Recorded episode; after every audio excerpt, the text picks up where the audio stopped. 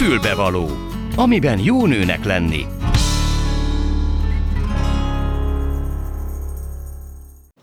Tisztelettel köszöntöm Önöket a fülbevaló mikrofonja mögött Gál. Nem leszek egyedül ebben a mai műsorban se, és azért azt el kell mondanom, hogy igen, persze nagyon meleg van, és nagyon nehezen élünk ebben a nagy melegben, de itt a rádió vadonatúj stúdiójában és vadonatúj helységeiben én nagy örömre találtam körbenézve. Nagyon szép és kifejezetten jól érzem magam, remélem Önök se lesznek ezzel másképp. Már csak azért sem, mert az első vendégünk már egyébként itt is van a vonalban, ő Tollár Mónika lesz, a akiről annyit kell elmondjak, hogy kulturális szakember, hogy kreatív szakember, és, és hát nagyon nő. És hát nem csak nagyon nő, hanem tanítja is azt, hogy nőként hogy kell jól helytállni az életben egy, két, három vagy akárhány lábon is. Nos, hogy ez pontosan hogy van, ezt majd meg fogom tőle kérdezni, illetve még talán beszélgetni fogunk a vizslákról, meg a vizslás túrákról is vele.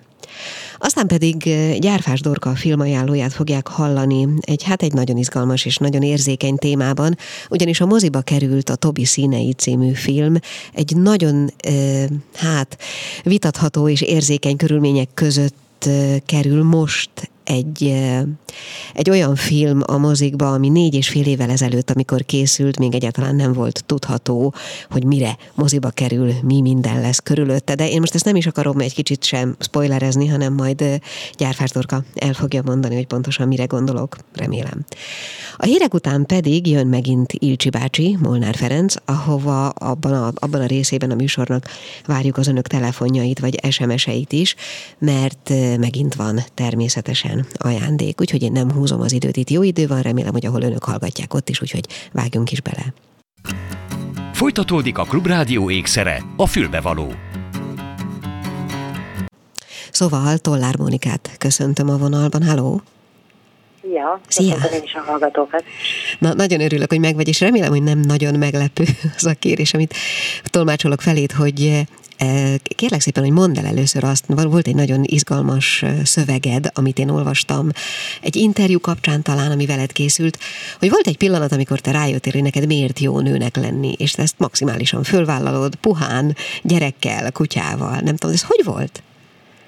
És mitől volt olyan különleges, ha erre Hát ez, ez a különböző mélyrepüléseim, szárnyalásaim hatására született meg bennem, mint, mint tapasztalás, vagy mint bölcsesség, ha mondhatnám. Uh-huh. Hát ugye az elmúlt húsz évben volt részem magasságokban és mélységekben, azt gondolom, és nagyon sokat, nagyon sokáig kerestem magamat, hogy igazából mi az, amiben én azonos tudok lenni ez a nő, nőség, nőnek lenni, hogyan legyünk nők, ugye hát ez is egy nagyon érdekes kérdés, pláne, hogy az idő halad előre az életkorom, és egyszerűen csak egy idő után rájöttem arra, hogy, a, hogy az én azonosságomat nem tudom a nőiességemtől leválasztani. Ezt tudom, most nagyon furcsán hangzik, hogy miért is akartam volna, de bennem egyébként voltak ilyen szakadékok. Hát gondolom azért, mert olyan szakmát űztél, ami alapvetően talán férfias, vagy legalábbis annak van nyilvánítva, nem? Igen, talán mondhatjuk ezt is, bár nem akarom rákenni a színházi világra, vagy a színházi szakmára, hogy ugye ó, milyen nehéz nekem, hiszen ezt én magam választottam. Minden esetre végig is ott kötöttem ki, hogy azok a szálak, amik párhuzamosan futottak bennem, egyszer csak összeálltak, összefonódtak, voltak, és rájöttem, hogy egy nagyon szép karkötőt tudtam belőle tulajdonképpen vonni, eh, fonni, tehát hogy, a, hogy a, az a nőiességemet az alkotásban, a színház csinálásban sokkal jobban tudom használni, ki tudom aknázni, hogyha nem állok ellent azoknak a dolgoknak, amivel azt mondom, hogy nekem erre nincs is igazából szükségem. De ez tök érdekes, hogy ez neked egy ilyen fordulópont, hogy egyszer csak össze kellett rakni magadat, mint nőt. Moni, bocsánat, ugye azt mondtam az elején, hogy te tanítod is azt, és így fogalmaztam, és javíts ki, hogyha rosszul, hogy méltó módon karriert építeni nőként. Ez nagyon nagy butaság? Azt hiszem, hogy ez azért így nagyon komolyan hangzik, meg ilyen nagyon patetikusan, tehát uh, inkább gyakorlatia, gyakorlatilasabban úgy fogalmaznám, hogy a saját példámon keresztül én azoknak az embereknek tudok segíteni, akik nőként vállalkozást vagy brandet szeretnének építeni, és egész egyszerűen ebben meg tudom fogni a kezüket, és tudom mutatni azt az utat, amit többek között én magam is végigjártam, tehát egy kicsit előrébb vagyok, mint ők, de nagyon szeretem velük azt a fajta együtt dolgozást, azt a fajta közös munkát, közös ötletelést, amiben valójában együtt haladunk ezen az úton, és mindig az aktuális vágyukhoz, elképzelésükhöz és életszakaszokhoz találjuk ki azt, hogy ők tulajdonképpen mit is kezdenek az életükkel, amikor már rájöttek arra, hogy azt nem akarják csinálni, amit eddig. A te történetedben sok ilyen nagy váltás van? Vagy volt? Az enyémben van jó pár ilyen, tehát a, ugye a, a, a legszebb, legnagyobb, leggyönyörűbb, most mondom ezt idézőjelben az volt, amikor én a színművészeti és diplomám átvételének pillanatában lettem rögtön pálya elhagyó, mert addigra jöttem rá, hogy utálom azt, amit csinálok tehát 27 évesen sikerült egy burnout szindrómával rögtön így beköszönnöm a felnőtt világban. Ezt nyilván akkor nem tudtam, akkor még nem voltam ilyen okos, nem tudtam, hogy ennek ez a neve. Egyszerűen csak arra jöttem rá, hogy... Bocsánat, csak azért fordítsuk le, nem biztos, hogy mindenki tudja. Tehát, hogy volt egy kiégés tüneted valami oknál Igen. fogva. Aha. Igen? Tehát, hogy én hat éves koromtól színházat csináltam, színházban éltem, színházban dolgoztam, színházban töltöttem minden időmet, és teljesen egyenes út volt ugye számomra, hogy ezt így művészetén fogok megvégezni és aztán ez sikerült odáig, ezt a, ezt a fajta munkaalkoholizmus sikerült, vagy rajongás alkoholizmus olyan itt rámenni, hogy pont mire elvégeztem hogy művészetit, addigra utáltam meg az egész szakmát, meg ezt az egészet, amit csináltam addig. És akkor ott volt a nagy kérdés, hogy egyébként mit kezdek magammal mondjuk 27 évesen, amikor mások ilyenkor éppen, hogy teljes erőbedobással neki lendülnek annak, amire végre vártak. Én meg ugye pont a másik irányba lendültem el. Uh-huh. Ezek, ezekről a kiégésekről egyébként, vagy általában a kiégésről tudsz nekem mondani valamit, illetve, hogy megoldás ezekre az például, hogy az ember elmerül valamiben, és aztán, amikor éppen elege van, akkor gyorsan kimegy a levegőre, körülnéz a világban, hogy mi van azon kívül még. És aztán visszamegy, ha úgy hívja az élet. A kiégés az egy, azt hiszem, hogy ez egy elég összetett és egy mély pillanat, tehát azon már a fejszellőztetés nem nagyon fog segíteni, Nyilván az nagyon jó, ha ki tudunk menni a levegőre, és egyébként egy kicsit el tudjuk terelni a figyelmünket másra. Valójában a burnout szindróma ezt bennünk nem fog megoldódni, hiszen pontosan az egésznek az a lényege, hogy egész egyszerűen nem látunk ki abból a gödörből, amiben benne ülünk, sőt egyébként egész sokáig magát a gödröt sem érzékeljük. Egyszerűen csak hogy azt érezzük, hogy semmi nem jó, semmi nem tetszik, egyre többet dolgozunk, és egyre kevésbé érezzük magunkat, akár sikeresnek, akár boldognak. Valójában mi magunk se élvezzük azt, amit csinálunk. Úgy tűnik, hogy talán már mások sem szeretnek annyira velünk lenni, tehát hogy kezdjünk ilyen kibírhatatlan, kiállhatatlan figura lenni, magunk számára is, a környezetünk számára, itt akkor ugye bejön az alvászavar, a zabálás, vagy a koplalás, vagy a mindenféle egyéb függőségekkel való erős barátkozási szándék. Tehát hirtelen valahogy azt érezzük, hogy ez egy olyan búra, egy olyan sisak, ami kezd a fejünkre szorulni, egyre kisebb, egyre kevésbé kapunk levegőt, és valahogy nem nagyon látjuk ebből a kiutat, vagy egyáltalán azt a fajta váltást, hogy merre tudnánk ebből szabadulni. Tehát akkor ezzel kapcsolatban csak egy radikális változás segít, azt mondod? Illetve azt hiszem, hogy egy külső segítségnek az igénybevétele. Uh-huh. Tehát Jó. valaki, aki tud ebben segíteni, hogy ebből ki tudjunk jutni, mert mi magunkat ebből, tehát akár csak a depresszióból ez is egy ilyen nagyon, nagyon sötét verem tud lenni, most nagyon nehéz saját magunknak jönni, hiszen pontosan az a lényege, hogy nem látunk rá uh-huh. saját életünkre. Uh-huh. Nagy butaság, hogyha azt kérdezem, hogy neked ezzel kapcsolatban, vagy akár nem ezzel kapcsolatban, de például ez a vizsla dolog, a vizslásság dolog, az, az, az segít, nem? A, a vizslásság az én életemben az tulajdonképpen a, a, a tejszínhab, vagy a tejszínhab tetején a koktél cseresznye. Na, akkor... teljesen ír, azt hiszem, hogy teljesen irracionális és nagyjából megmagyarázhatatlan vonzódás, nem is a kutyák iránt, hanem a vizslák iránt, Csányi Vilmos, a híres etológusunk mondta, hogy tulajdonképpen ezt nem is kell, hogy értsük magunkban, hogy miért van az, hogy csak elkezdünk mondjuk egy kutyafajta iránt, vagy a kutyák iránt megmagyarázhatatlanul vonzódni, és ilyen egészen szerelmetesen beszélni róluk. Ez egyszerűen csak van nekünk, és kész. És ez valahogy nekem is úgy jött, így a derültékből, a semmiből, hiszen én színházban voltam ilyen nappal. Nekem nem volt vizslás barátaim, nem voltak, nem kutyás barátaim sem voltak, én nem jártam sétálni, én nem csináltam semmi ilyesmit. De valahogy egyszer csak így elöntötte a mindenemet azt, hogy nekem vízla, vízla. És aztán az egészen odáig történt, hogy a Katona József Színház előtt, amikor a Petőfi Sándor utcában sétáltam, egészen pontosan emlékszem, hogy szembe jött velem a Tacsai Lászlónak a Bájó nevű vizslája. Volt egy sál, és volt a szájában egy labda, és én ott, ahol van, elbögtem magamat, és azt gondoltam, hogy ez a világ legnagyobb igazságtalanság, hogy mindenkinek lehet vizslája, csak nekem nem és hogy én ezt nem fogom most már így sokáig bírni, és aztán tényleg, ilyenkor ugye Csányi most hogy tudjuk, ilyenkor már nem sok van hátra ahhoz, hogy az ember valóban hazaállítson egy kis kutyával. Uh-huh. És így lett? Így lett, igen, egyébként így lett. Én alapvetően egy idős, beteg vizsgát szerettem volna örökbe fogadni, felvettem a kapcsolatot 2006-ban a vizslamentéssel, és így jelentkeztem be, hogy én nagyon szívesen örökbe fogadnék egy idősebb, akár beteg állatot is, és aztán felhívtak egy hónap múlva, hogy van egy 8 hetes, teljesen egészséges kis vizsla, és hogy érdekele. És akkor rámentem megnézni őt, és akkor azt gondoltam, hogy akkor őt nekem küldték, tehát nekem semmi más dolgom nincs, mint azt mondani, hogy akkor bemutatkozom, és azt mondom, hogy vagyok a gazdid, vagy én leszek a gazdid. De mondd, és hogy függ ez össze azzal, vagy hogy lett ebből később vizslás túra szervezés?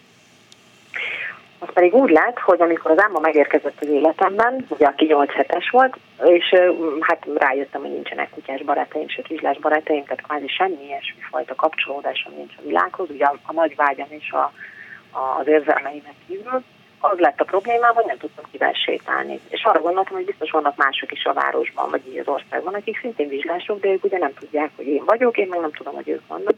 És milyen jó lenne összehozni talán ezeket az embereket, akik nagyon szívesen sétálgatnának délutánonként együtt, együtt vizsláznának, de valahogy nem tudunk egymásra találni. Ugye ezt azért tudni kell, hogy ez 2006, tehát akkor még nem hogy Facebook, tehát még az internet is ilyen gyermeki boldog homokozó korszakában leledzett, tehát a kapcsolattartás az nem úgy történt, ahogy manapság ezt így csináljuk, meg látjuk, meg megy nekünk. Én annak idején nem is, nem is a Facebookra, hanem a, a netboardon, meg különböző ilyen apró hirdetéses, ingyenes rovatokba tettem be azt a felhívást, hogy keresek vizslásokat, akik esetleg szívesen eljönnének velünk sétálni. Uh-huh. Ebből hányan lettetek azóta? Hát ugye ez egy 2006, 2007 januárjában volt az első vizslatúra, és egy olyan 4500 kutya tagunk van, amivel kapcsolatban azt tudjuk, hogy egy kutyához átlagosan három ember kapcsolódik, tehát hogy mivel családban élnek, ezt mondjuk ki lehet számolni, hogy 4500 kutya, az ugye egyébként hány ember, akivel mi kapcsolatban vagyunk. És a, az elmúlt évek alatt hát több száz túrát csináltunk, rekordot döntöttünk, tehát minden történt itt már velünk, ami egyrésztről gyönyörű, mert egy hatalmas vizslás közösséget sikerült létrehoznunk, másrészt egy nagyon megrendítő élmény is van mindannyiunk számára ezzel kapcsolatban, hogy a stábban benne vagyunk, hogy bizony az elmúlt 15 év alatt megöregedtek a kutyáink, és a jelentős részük meghalt. Hm. Uh-huh. Hát, ja, és igen, bocsánat, még ezeket a túrák tartanak most is? Tehát, hogyha valaki most erre kedvet kapott, akkor megtalál benneteket? Megtalál minket, a, van weboldalunk is, a vizslatúra.hu oldal, illetve a Facebookon is megtalálhatóak vagyunk vizslatúra névvel. Szeretnénk a túrákat újraindítani. Két dolog miatt szünetelt most a vizslatúra tevékenysége. Az egyik ugye, ami mindenki számára teljesen egyértelmű, hogy itt a pandémia alatt egyáltalán nem lehetett se rendezvényt szervezni, se normálisan élni, tehát ilyes formán a vizslatúrák is szüneteltek. A másik egy teljesen személyes jellegű ok, az, hogy az Emma meghalt másfél évvel ezelőtt, uh-huh. és mivel én neki alapítottam ezt az egész túrát, neki találtam ki, és tulajdonképpen miatt csináltam ezt 13 éven keresztül, bennem ez egy akkora törést okozott, hogy az én életem gyakorlatilag darabokra hullott az ő halálával. Hm. Ami azt jelenti, hogy nincs is másik kutyád? Nem, az azt jelenti, hogy másfél évig nem volt másik kutyám, és most áprilisban örökbe fogadtunk a párommal egy 9 éves magyar vizslát, aki egy kicsit beteg, most már nem beteg, mert most már segítettünk neki, tehát most már orvosilag azt gondolom, hogy rendben vele, de ő 9 éves, és most Mollika, aki velünk él, magyar vizsla, és végtelenül boldog vagyok, hogy hát, hogy újra vizslások vagyunk. Ez a, ez a legcsodálatosabb dolog, ami történhet velünk. Hát én nagyon örülök, hogy csak erről beszéltünk volna, már megérte volna, pedig meséltél még a burnoutodról is, és sok minden egyébről, de sajnos ennyi időnk volt. De ha valaki keres téged, akár vizsla ügyben, akár ö, személyes brandépítés ügyben, akkor meg fog találni. Nagyon szépen köszönöm Tollár Mónikának a beszélgetést. Szia! A Klubrádió női magazinja tényleg fülbevaló. És ha már nőkről volt szó, filmekről még nem, már pedig eh, én szeretném, hogyha Gyárfás Dorka, aki most már itt van a vonalban, ajánlana nekünk egy nagyon izgalmas filmet, ami tudom, négy és fél évig készült, és egy borzasztó érzékeny pillanatban került a mozikba. Halló?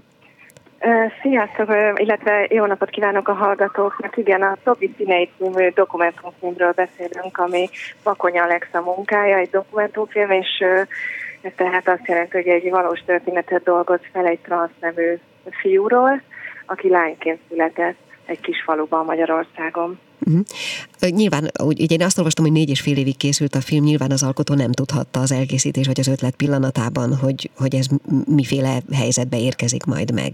Igen, és ö, ö, ennél jobb, annál jobban láthatjuk most, hogy ö, Tobi, aki a film főszereplője, akit úgy hívnak, hogy Tudza Tóbiás Benyámin, ez már az ő választott neve, milyen szerencsés volt, hogy ő még megváltoztatta a nevét és a nemét a papírjaiban, mert amikor ő 18 éves lett, és akkor ő már nagyon régóta egészen biztos volt abban, hogy ő nem lány, hanem fiú valójában, akkor még nem volt érvényben az a törvény, amit ugye nem olyan rég pár hónapja fogadtak el, aminek alapján már nem lehet nemet változtatni a, a dokumentumokban. Tehát ő még beleesett abba, amikor, amikor ez engedélyezett volt, és a film ezzel együtt is azt mutatja be, hogy ez a ez a transzneműség, ez még is egy mekkora nagy kereszt az emberem még akkor is, hogyha nagyon támogató, elképesztően szerető és toleráns családja van.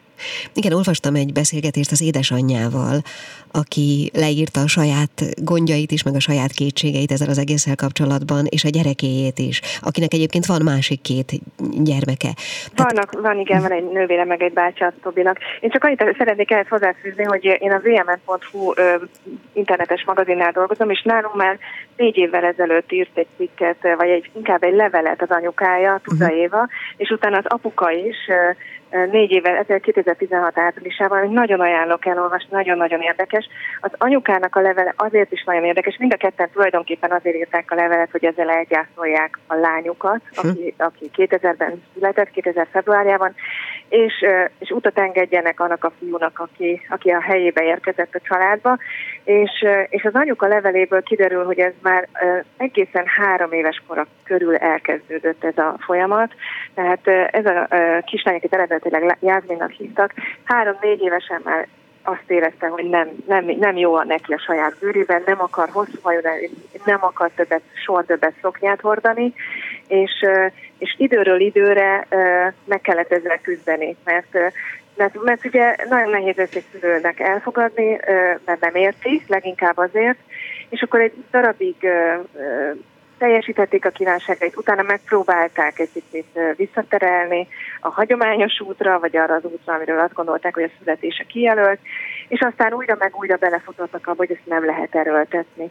Úgyhogy ezt, ezt csak azért mondom el, mert a film előzménye, a filmből már nem terül ki, mert a film ott kezdődik, amikor ez a dolog tulajdonképpen eldöntetett, és mindenki el is fogadta már, és még további harcok várnak rájuk ezután is ismer, szerintem nagyon sokat segít, hogyha ismeri az ember az előzményeket, vagy kiteljesíti a képet, hogyha látja, hogy ez, ez nagyon korán megmutatkozik már ez a, ez a jelenség, és, és már onnantól ez egy nagyon komoly probléma halmaz a családnak, amivel nem könnyű megküzdeni, és ez a két szülő, akiket a filmben mutat, valami olyan bámulatos szeretettel és nyitottsággal próbálnak így is hozzáállni, pedig, pedig egy kis faluban élnek, ahol, ahol nyilván ezzel a jelenséggel egyáltalán nem találkoztak még.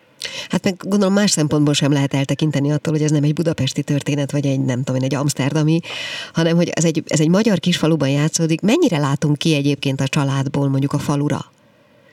Arra nem látunk rá, viszont a családi életbe meg annyira, annyira közvetlenül bekerülünk, olyan érdekes, olyan helyzetekben ott menni, mint hogyha tényleg mindig ott lenne egy kamera, és véletlenül mindig elkapna egy olyan beszélgetést, vagy egy olyan szófoszlányt, amitől, amitől tovább árnyalódik a kép. Elképesztő ebben a családban így részt venni, és én mindegyiküket lenyűgöző személyiségnek találom, és, és pont az az érdekes, hogy Tobi maga is egy annyira erős egyéniség, olyan fantasztikus teremtmény, hogy tulajdonképpen ő tanít a környezetében mindenkit arra, hogy hogyan kell, uh, hogyan kell hozzá viszonyulni, és hogyan kell ezt az egész jelenséget megérteni és feldolgozni. Szóval mind a hárman olyan jelenségek, akikért bőven megéri másfél órát ülni a, a vászon előtt, de akár sokkal tovább is. Uh-huh. Az ő kétségeiről egyébként szó esik, mert azt mondod, hogy egy nagyon erős személyiség, de hát nyilván keresztül ment számtalan krízisen. Hát annál is inkább egy kamatról beszélünk, amikor a filmben megismerjük, nem tudom, talán 17 évesen kezdődhetett a forgatás, mert nem sokkal az, hogy 16 nem sokkal azelőtt, hogy tehát a film egyik epizódja az, amikor megváltoztatják a nevét a papírokban, és utána még sokáig tart a film.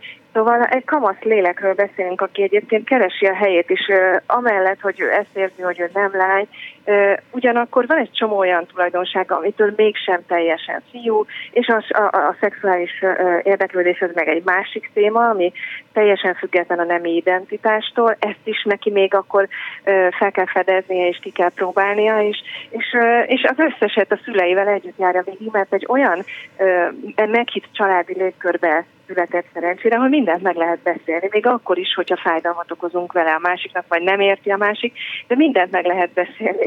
És, ezért még sok, sok további felfedezni való stáció jelenik meg a filmben azután, hogy már azt tudjuk, hogy ő nem egy lány, de, de hogy kikhez vonzódik meg, mit jelent az, hogy ő fiú, hogy ő hogyan fiú és hogyan nem az, az még, az még mindig annyi, annyi nehéz pillanatot vagy bonyodalmat okoz, amiken együtt mennek át, és ebben ez a fantasztikus. Én igazából nem is, nem is csak a transzneműségre hegyezném ki ezt a, ezt a filmet, hanem, hanem arra, hogy mit jelent egy igazi család. Tehát látunk egy funkcionális családot, ahol az emberek figyelnek egymásra, szeretettel veszik körül egymást.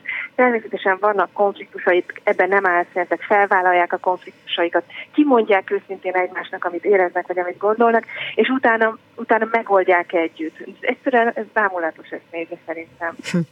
Nagyon lelkesen és izgalmasan beszélsz erről az egészről, még talán csak annyit, hogy kívülről nézve, vagy egy kicsit tágabbról nézve, mit gondolsz ennek a filmnek a szerepéről a jelen körülmények között? Jó, jó helyen van, jókor jött, és mi a dolga?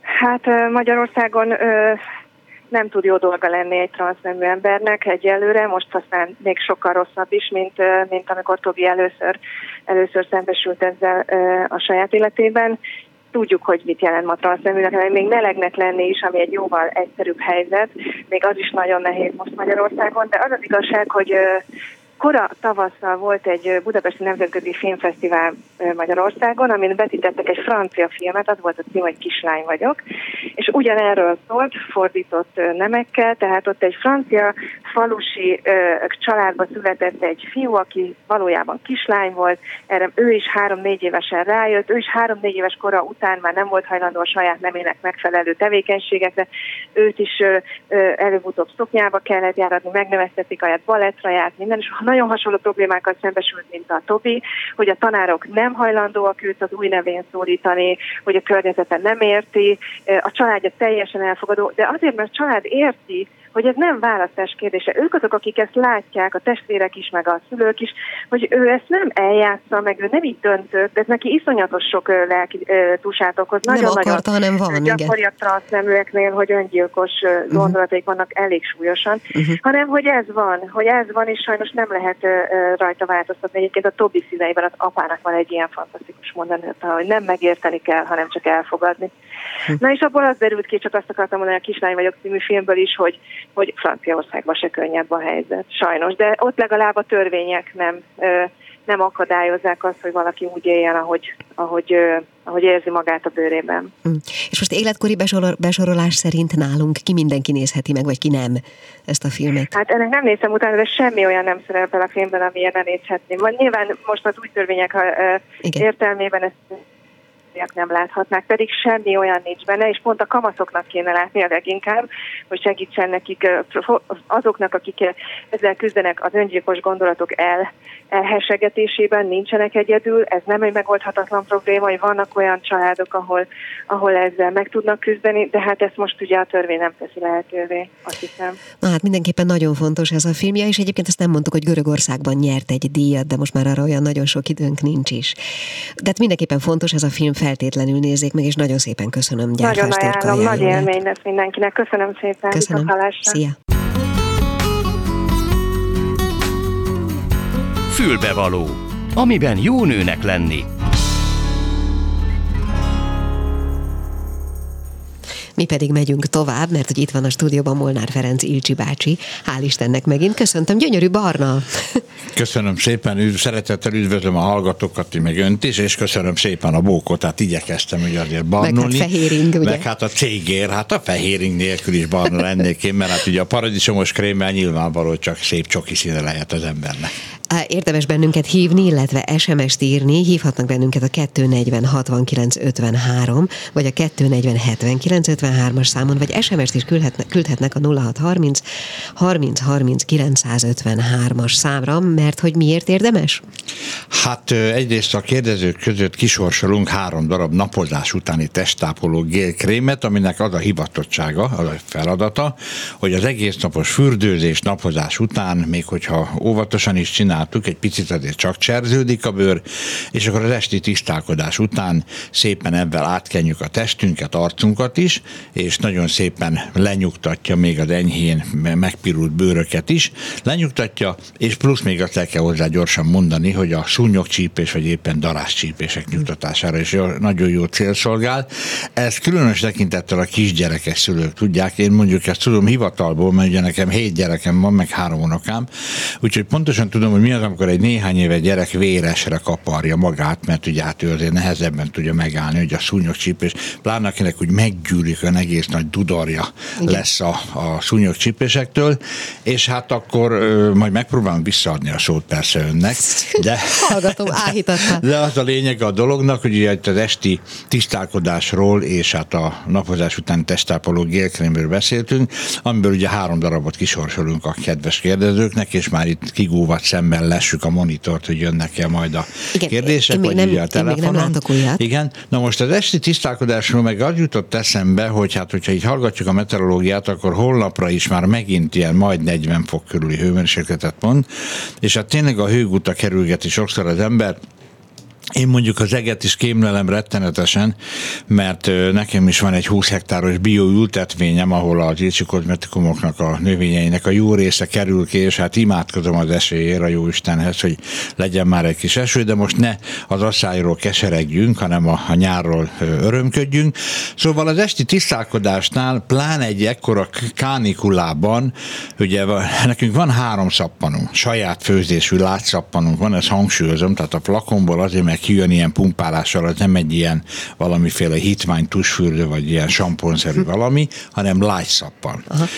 A sappannak egyébként az a lényege, hogy gyorsan tartok a kedves hallgatóknak egy kis továbbképzést, az a lényege a szappannak, hogy azoknak van egy enyhe keratórikus bőroldó hatása, magyarra lefordítom, az elhalt kis szarú, szarú lemezkék, amik a bőr felszínen vannak, aminek már semmi dolga nincsen, ezeket megoldja a szappan, a tusfürdő nem, a szappan, és miután tisztálkodtunk, akkor egy durva erős törülközővel jól átdörzsölve törülközünk, tehát lekoptatjuk ezeket az elhalt kis szarú lemezkéket. Bocsánat, ilyenkor a nők attól szoktak félni, hogy igen, de akkor a barnaságot is lekoptatom vele. Nem, a barnaság lejjebb van egy osztályjal, akkor vagy egy emelettel lejjebb van, tehát attól nem kell félni, hogy a barnaságuk lekopik. Arról nem beszélve, hogy akkor ugye, hogyha hegyezik a fülüket, akkor rájönnek, hogyha a barnaságot féltik, és túl vannak vannak ugye az egész napi paradicsomos krémmel a napozáson, akkor a karotin extrával kell bekenni magukat, még pluszba, ilyen testápolóval, amiben a sárgadénye, a berkenye, a körömvilág, a sárgarépa, ezek a finomságok mind benne vannak,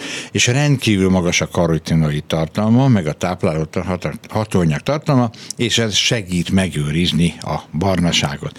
De ugye visszatérünk még mindig a tusoláshoz. Igen. Ugye van a fekete szappan, ami az érzékeny bőrűeknek van, foglalkozunk majd abban is, ilyenkor nyáron kevesebbet foglalkozik az ember vele, hiszen a napozás jót tesz az ilyen pattanásos bőröknek, kevésbé is látszódik, úgyhogy majd lehet, hogy az ősszel fogjuk kivesírni a fekete szappan, de viszont van egy a csalámból és algából készült úgynevezett zöld szappanunk, ami a családnak és az algának minden jó tulajdonságát magában hordoz, és egy rendkívül finom, tusoló élményt ad, és egy fürdő élményt ad, és hogyha valaki szeretne még meg is borzongani ebben a kánikulában, erre is tudok megoldást ajánlani. Komolyan? Igen, mert van egy úgynevezett kámforos szappanunk, aminek uh-huh. az a lényege, hogy szintén egy saját főzésű, nagyon finom gyógynövényes szappanunk, és kámfor van benne. Na most hát ebben hú, hogyha most nagyon trendi akarnék lenni, akkor ilyen cool érzés van, ilyen cool és cool, tehát egy ilyen tényleg megborzong az ember úgymond a hidegtől, tehát olyan finom, jó, hűsítő érzést ad a bőrnek, hogyha a kámforos szaponnal tusolnak a kedves hallgatók, úgyhogy azt hiszem, hogy a tisztálkodáson már ugye túl vagyunk, és aztán majd folytatjuk a, a témát, hogyha ugye gondolják. Hát, hogy meg hogyha érkezik egyébként is még egyszer elmondom. Azt hiszem, hogy egy hallgató van a Igen, úgy tűnik, hogy egy hallgató van a vonalban. Akkor tegyek fel, igen. igen. Halló? Üdvözlöm! Hallgatjuk. Halló, igen, üdvözlöm én is. Écsi bácsi, Tisztatárné Andrea vagyok. Csókolom.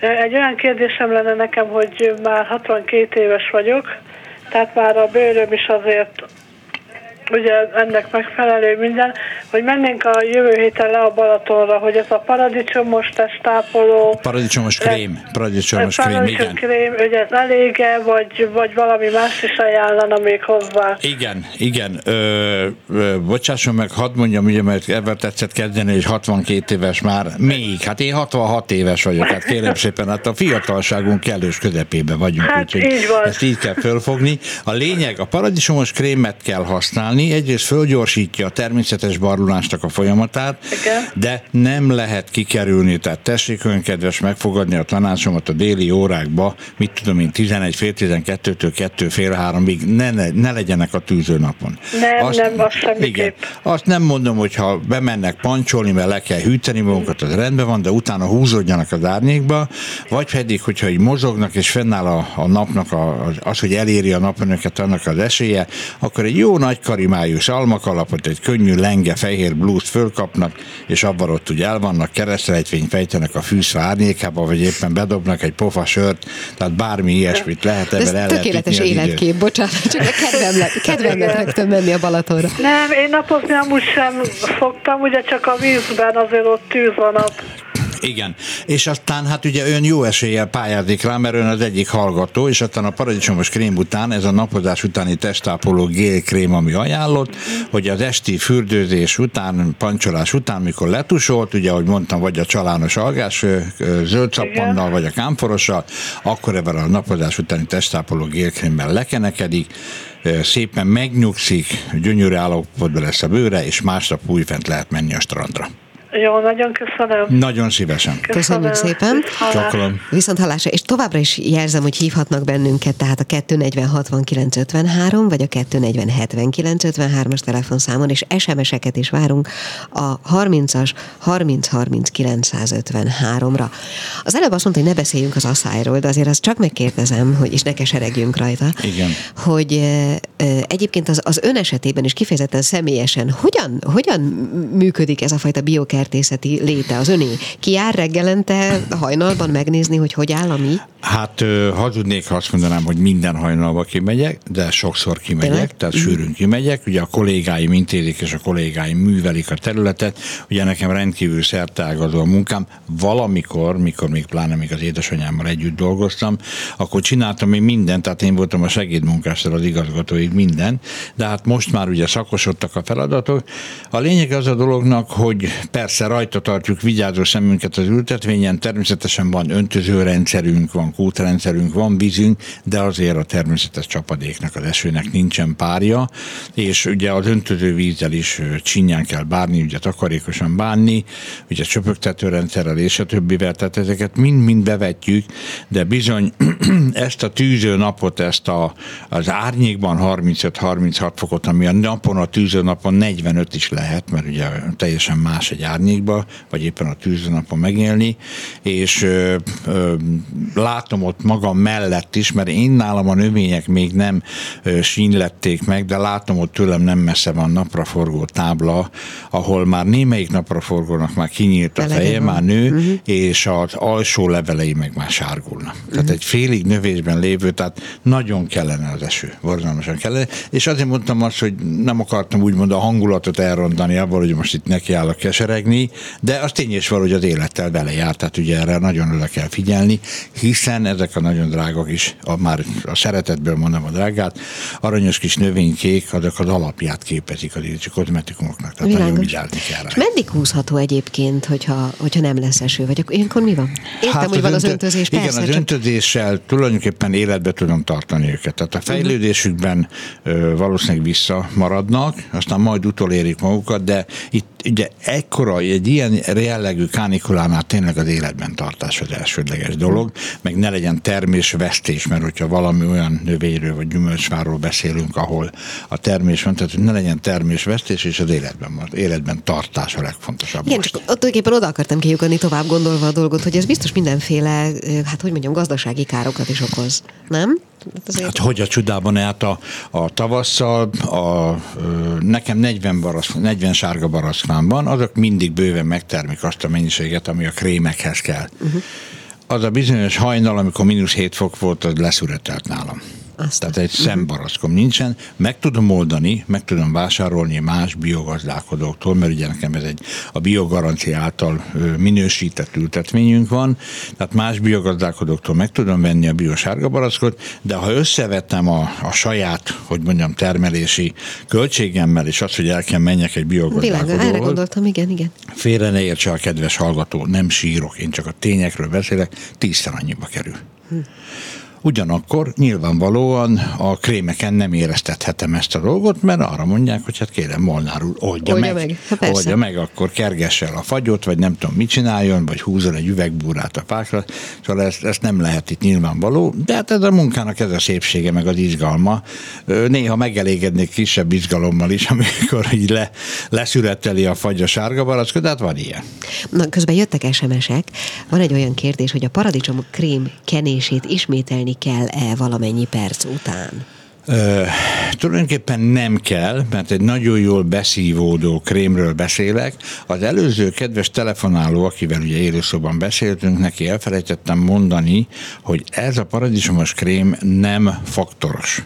Sokszor elmondtam már ebben a műsorban, meg más műsorokban is, és sokszor el is fogom mondani, hogy ugye néhány éve az Európai Unió bevezetett egy olyan rendszert a fényvédelemmel kapcsolatosan, hogy olyan kemény vegyszereket kell beletenni egy napozóba, amit mi a délső részéről nem vagyunk hajlandóak. Hm. Tehát nem akarom méreggel kenegetni, illetve nem azt mondom, hogy méreggel, hanem hát ilyen nagyon ö, kemény vegyszerekkel kenegetni az embereket, úgyhogy ennek nincs faktorszáma. És ezért mondtam is a hallgatónak, akivel beszéltünk az előbb, hogy a délelőtt és a délutáni órákat használjuk napozásra, és a paradicsomos krémre és a használatára visszatérve, ez egy ragyogóan beszívódó krém.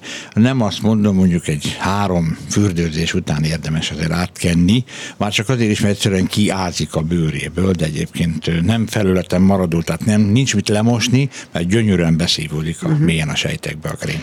Azt is kérdezi valaki, hogy van-e olyan krém, amivel vigyázni kell napsütéskor, illetve nem használható napozás előtt?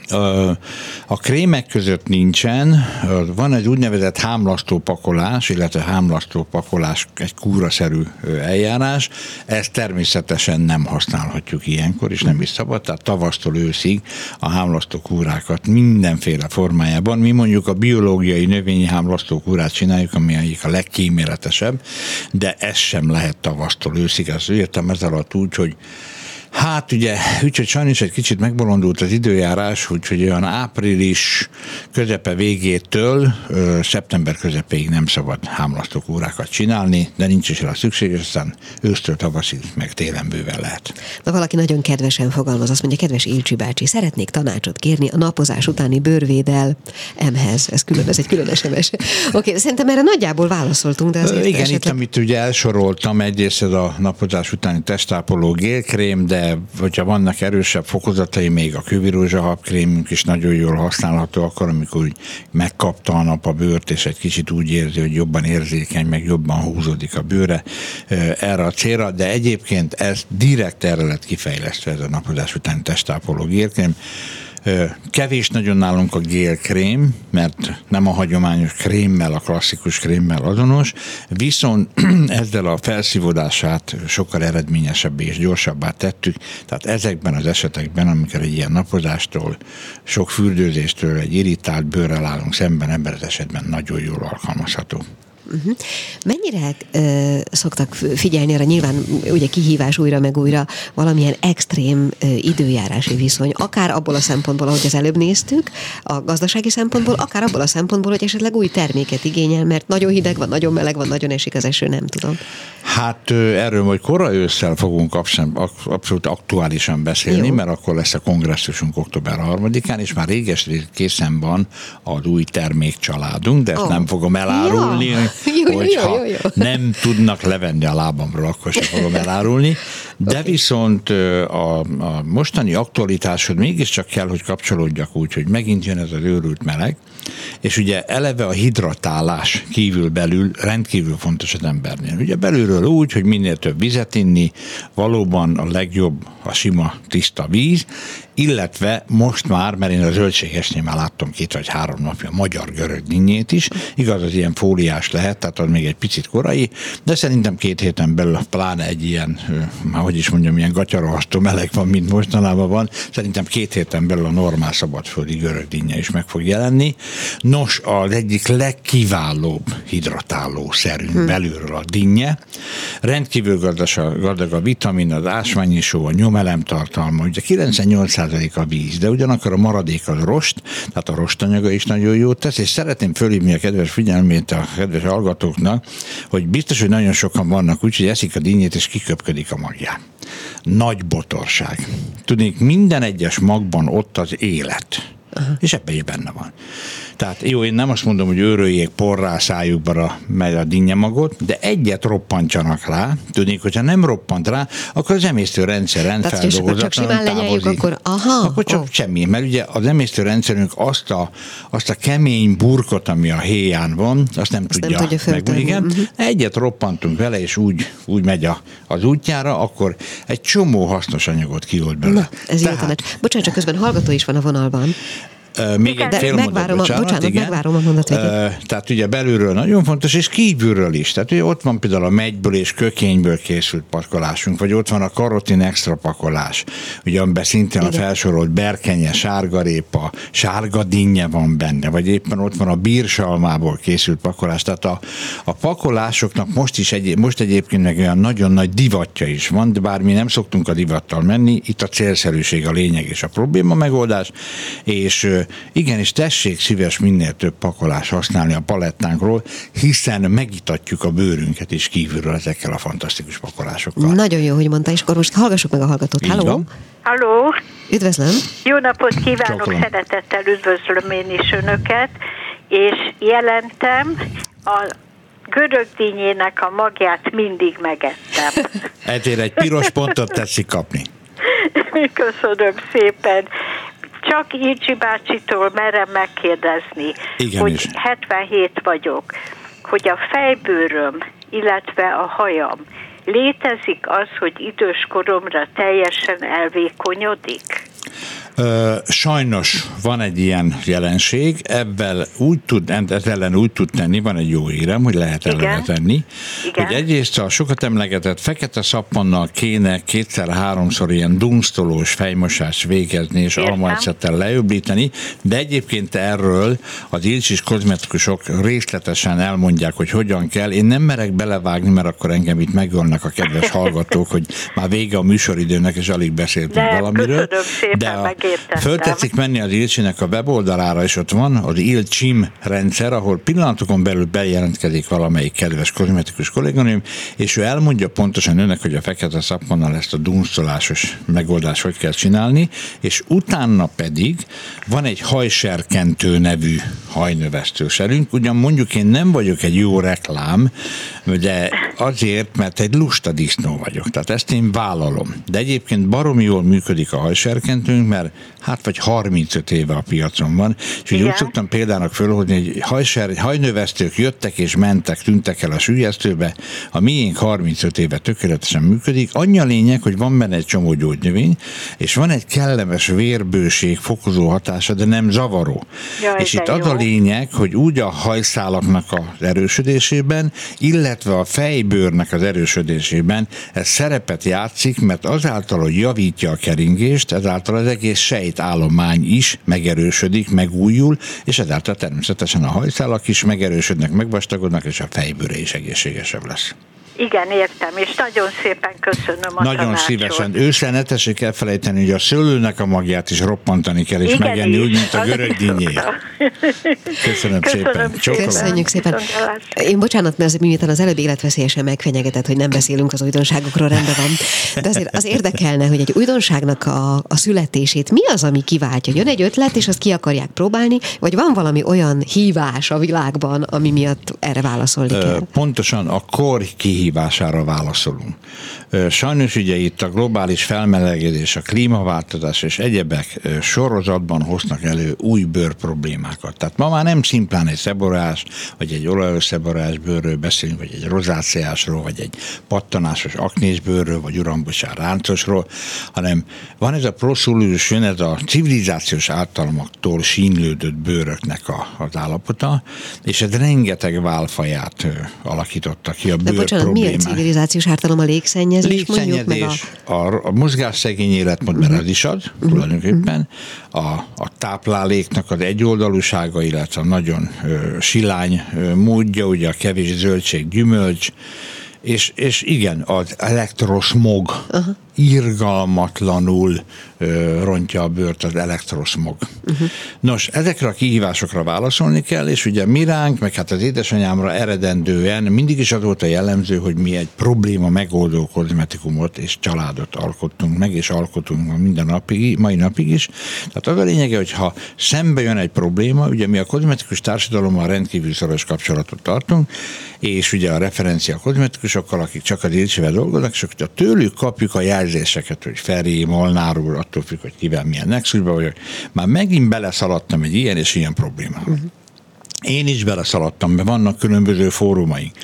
Akkor fölfigyelünk rá kollégáinkkal, és elkezdünk utána kutakodni, ahogy annak idején az édesanyám is csinálta, és föltérképezzük a problémát, kiderítjük az okát, hiszen a bőr, bőrül meg kell tanulni egy jó kozmetikusnak. A bőr beszél.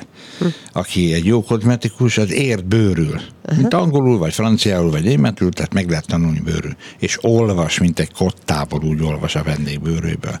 És akkor erre kitaláljuk a, az új készítmény, a kezelési eljárást, ezt ugye bevezetjük, megtanítjuk rá a kozmetikusokat, a kedves vendégeket, és megoldottuk a De ez problémát. profi volt, mert semmit nem árult el arról, ami az újdonság lesz. De még jó.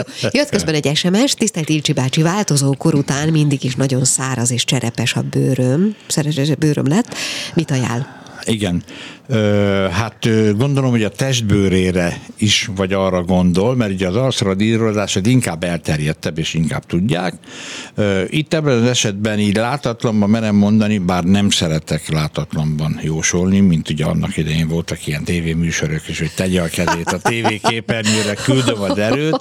Én nem így vagyok vele. A lényege az a dolognak, hogy egy csipkés kukoricás radírral mindenképpen radírozzon, de egyébként az ilcsim rendszeren keresztül a kolléganőim ilyen csetelés formájában elmondják a dolgot, de egy alapos testradír is kell neki, akár a rolling radír, ugye ami van, szintén segítenek a kolléganők ennek a használatában, módjában elmondják, és utána pedig a bőrtípusának megfelelő testápolóval kell ö, ápolni a bőrét. Ehhez már azért viszonylag azért látni kell, mert túl azon, hogy a menopauzán túl van, ö, lehet, hogy egy fitoösztrogén tartalmú készítményemben növényi ösztrogének vannak benne, szeretném felhívni a figyelmet, nem ö, szintetikus vagy bármiféle, hanem növényi ösztrogén, tehát semmiféle mellékhatása nincsen, mert a helyszínen hat, vagy akár a, a flavonoid extra készítmény, tehát itt már lehet azért aztán már speciálisan kialakítani a kezelését a kedves kérdezőnek.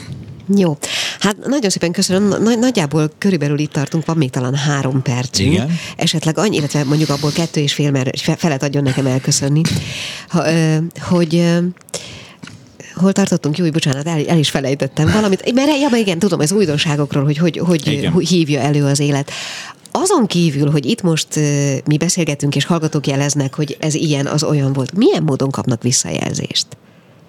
Hát a, már a, a civilektől, tehát a nem igen, tehát arról, hogy ez, igen, igen, igen, hát arról, hogy ez működik. Média, Ilcsi bácsi, nekem ez bejött. Igen, Ilyesmi. a közösségi média tudja, és egyébként, hogyha már így szóba hozta, akkor ugye ott van a közszereplői oldalam, ugye a Molnár Ferenc kötője csupa nagybetűvel Ilcsi, nagyon szívesen veszem a kedves hallgatóktól, hogyha beírják, hogy nagyon klassz volt a paradicsomos krémmel strandolni, vagy akár egy képet is küldhetnek, de egyébként a közösségi média felületein rengeteg visszajelzést kapunk, ahol, ahol hát ugye az elégedettségüket, a tapasztalatukat, vagy éppen ha olyan tapasztalat van, amiből tudunk építkezni, azt is nagyon szívesen fogadjuk, hiszen minden egyes észrevétellel javítani tudunk a Tekintsük ezt most egy felhívásnak, nem? Tehát Persze. elhangzott az ön szájából, hogy a közösségi médiában bátran írhatnak. Bátran, bátran lehet írni, és akkor még gyorsan eldarálom, mert látom, hogy van még bő másfél percünk, Igen. hogy a Igen. nyári szezonra ugye mindenki saruban, papucsban, szandálban van, kínlódik mindenki a sarok repedezéssel, a szétment lábakkal, a kezeket is megviseli ez a sok pancsolás, meg a szabadban levés. Ugye erre van a csicsókás kérdés lábápoló krémünk, ebben tessék olyan kedves kenegetni úgy a kezet, mint a lábat, és nagyon szépen helyre fogja hozni. Ugye a lábnál egy jó kis szappanos lábfürdőt kell venni, és akkor utána habkővel egy kicsit átcsiszolni, és aztán bekenni a csicsókás kérdés lábápoló krémmel, és bizony időnként tessék elmenni a pedikűrösöd, mert ö, ö, sokan elfelejtik, hogy az első benyomás sokszor az emberek, amikor találkozunk, a keze, nyáron pláne a lába, és bizony abból néha messze menő következtetéseket vonnak le, hogyha az a kéz vagy az a láb nincs megfelelően ápolt állapotban egész egyszerűen profi, tehát pontosan 30 másodpercet hagyott nekem, eszem megáll. Jó, hát nagyon szépen köszönöm, hogy itt volt, tehát Molnár Ferenc Ilcsi bácsit hallották, e, és most már nem várunk több telefont ezzel kapcsolatban, viszont én szeretnék elköszönni, mert hogy a mai első részben Tollár Mónikával beszélgettünk a vizslatúrákról, a vizsláról, a kiégésről, azután pedig Gyárfás Dorka filmajánlóját hallották a Tobi színeivel kapcsolatban, és végezetül nagyon jól szórakoztunk Molnár Ferenc Ilcsi bácsival. Ez volt tehát a fülbevaló. Tartsanak velünk jövő héten is, és önt pedig várjuk várjuk augusztusban? Harmadikán, igen, kedden, úgyhogy mindenkinek jó nyaralást és jó napozást kívánok. Viszont hallásra. A Klubrádió nem csak nőknek szóló magazinját, a fülbevalót hallották.